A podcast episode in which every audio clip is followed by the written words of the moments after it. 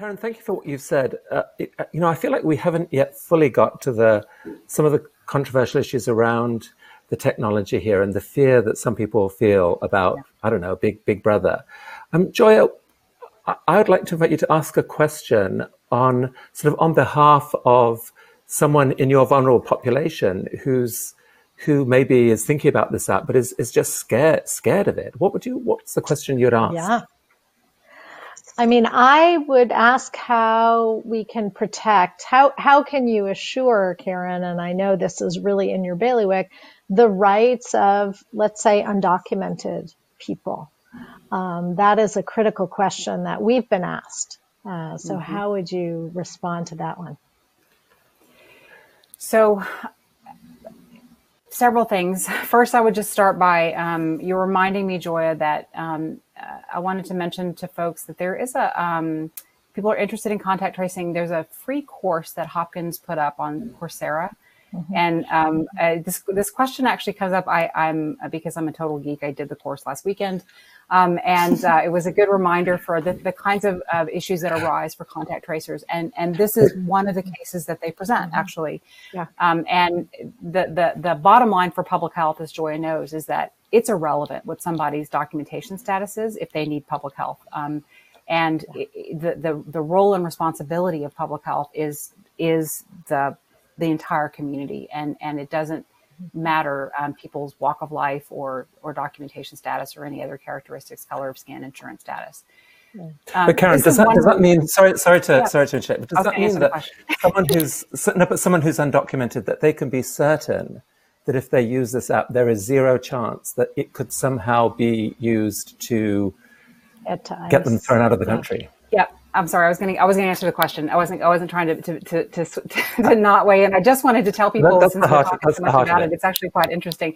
Um, is that the app is created by public health? So that's the reason that the the public health agency responsibility or their um or or their delegate, like like the Partners in Health in Massachusetts, as an example, mm-hmm. has has that set of of statutory and ethical obligations. Mm-hmm. We are not making the app, the, comp the companies are. We're just making a system that public health can use for the app to be on top. All of the terms of service that we that we expect for the app say that you cannot use location, you can't use ad identifiers, you can't do, you cannot collect information that is not going to be privacy uh, promoting, and all that data goes to the health department. None of it comes to us. Yeah. We're not collecting it, and it's not going to anyone else. So we're trying to do everything we can to make this a tool just for the public health agencies who live by those ethical and, and statutory uh, uh, parameters that, that Joy is describing. And they are the only source that's going to have access to that information. Mm-hmm. Joy, what and can I, you, can, what, oh, you know, yeah. I was just going to ask whether, whether you can picture using this app in, in the systems absolutely. that you're recommending yeah, absolutely. and how. Yeah. I, I mean, I think absolutely. We, we love technology. I think there is no, you know, great force multiplier, uh, like technology, uh, the reach of billions. And, um, you know, I, th I think that we care deeply about the human connection, as I know Karen does from her work. Uh, but we want to get everybody in. Um, I think we also have to understand that anytime we use any technology, there is an unequal effect for the people who don't have the technology. So any of these things have to be built on a robust public health platform like Karen described. And one of the things that's come up for us, which is interesting, important, and it, whether it's in Rwanda or Liberia or Massachusetts, is there is this epidemiologic system of record. And mm-hmm. any of us ought to be very respectful of that, because that is how we build a stronger public health platform in the future. And the other thing I would say is that community health centers, which are part of this, we're part of the civil rights movement, which are a platform for equity, we need to build them up too. So there is this public contract that we have for public health, community health, that should be invested in. And these things, apps, additional workforce, are needed, but they should be needed in the long term to really help us rebuild that contract. I'm so glad that you said all that, Joya, because I, I do I do want people to understand that one of the one of the challenges that we're facing, particularly in the U S, is we have siloed the various parts mm-hmm. of the of the yes. health infrastructure.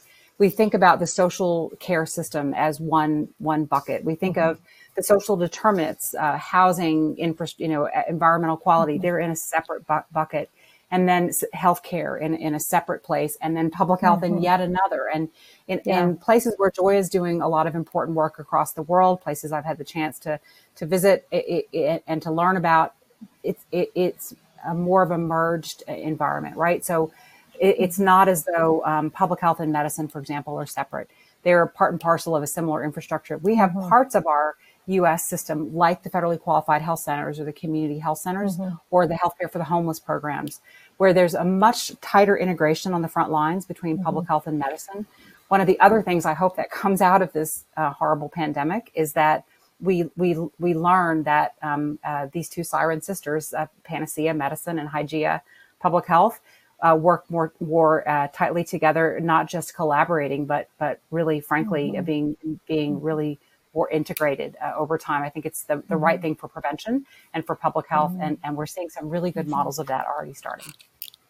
And you mm. know, thank you, Karen, for that. And I I also want to highlight the role of community health workers who have been so critical around the world, not only for health education, but really for their knowledge of community and their their connection with people all over the world, um, in the with linguistic and cultural competencies and humility.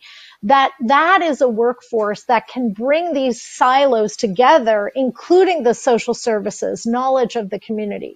I often say, like in Malawi, I rely on the community health workers to tell me how the crops are doing, because as a pediatrician, I know how to treat malnutrition, but I want to know when it's coming. And the mm-hmm. farmers and the community health workers can tell me that. And it's the same. We're working with the city of Newark, and it's people on the front lines who understand where the most vulnerable are, you know, what are the main social factors we have to get right to mitigate this epidemic. So I think there's there are ways that we should think about going forward to knit these threads together to make a more healthy and just society. Uh, I wish we had more time for this conversation. I'm, I'm, uh, I'm just going to ask one other quick question to you both um, on behalf of Maryam Mohit, um, who's who's concerned about the language that we use for this. You know, we talk about social distancing when we could, when we really mean physical distancing. We need more social connection, closer. So, and in the term contact tracing itself mm. seems a little scary to some people in its nature. Yeah. Um, I think at one point, Karen used a different term of, of you know, infection or ex exposure notification, an mm-hmm. exposure notification system. Like, it, it is, is there a case just to, to really think about the, the language, and that could be key to building trust? Just, just a quick response mm-hmm. to, to both of you around the language. Very quick thing to say is that for exposure notification is a part of contact tracing, and contact mm-hmm. tracing is a part of um, mitigation or interruption of, of the transmission of diseases. So um, we could we could think of better ways to describe it, but but it's a really important point, Chris and I, because we.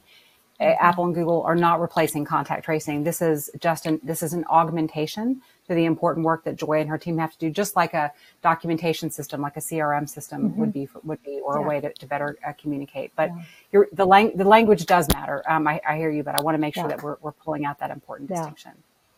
True. Joy, are y'all calling mm-hmm. and let's, yeah, no, we're not. But I love the idea, Chris, and I think, you know, to me, contact tracing won't solve any problems unless it's adequately resourced and connected with social determinants and connected with healthcare. And so, yeah, maybe this great TED community can help us think about something that is much more inclusive and about care and about, you know, really trying to stop the spread of this dread pandemic and protect everyone. I mean, that's really what it's about. But to do that, you know, it's just, it's definitely not just contact tracing. Mm. It, it, it wow. seems like there's also some danger there for sure with even, you know, thinking around sh shaming that people may feel um, that yeah. contact tracing may raise around this idea if you're not properly practicing social distancing. Yeah. Um, so That seems like right. And that's why, you know, this notion for us of whether people have the means to isolate, quarantine, social distancing, where we are now is an incredibly regressive thing. And just to go back to the question that was asked to, to Karen about work from home, uh, you know, sure, we could all work from home, but many people cannot. And right. the people who cannot work from home are often the ones at highest risk. And so we've got to think of a way out of this that won't require working from home. And even if we change the language from social distancing to physical distancing, we are socially distant. Um, and we do need to hug each other, and we do need to, you know, be more proximate and share a meal. And so I'm happy to call it um, physical distancing. I agree with that.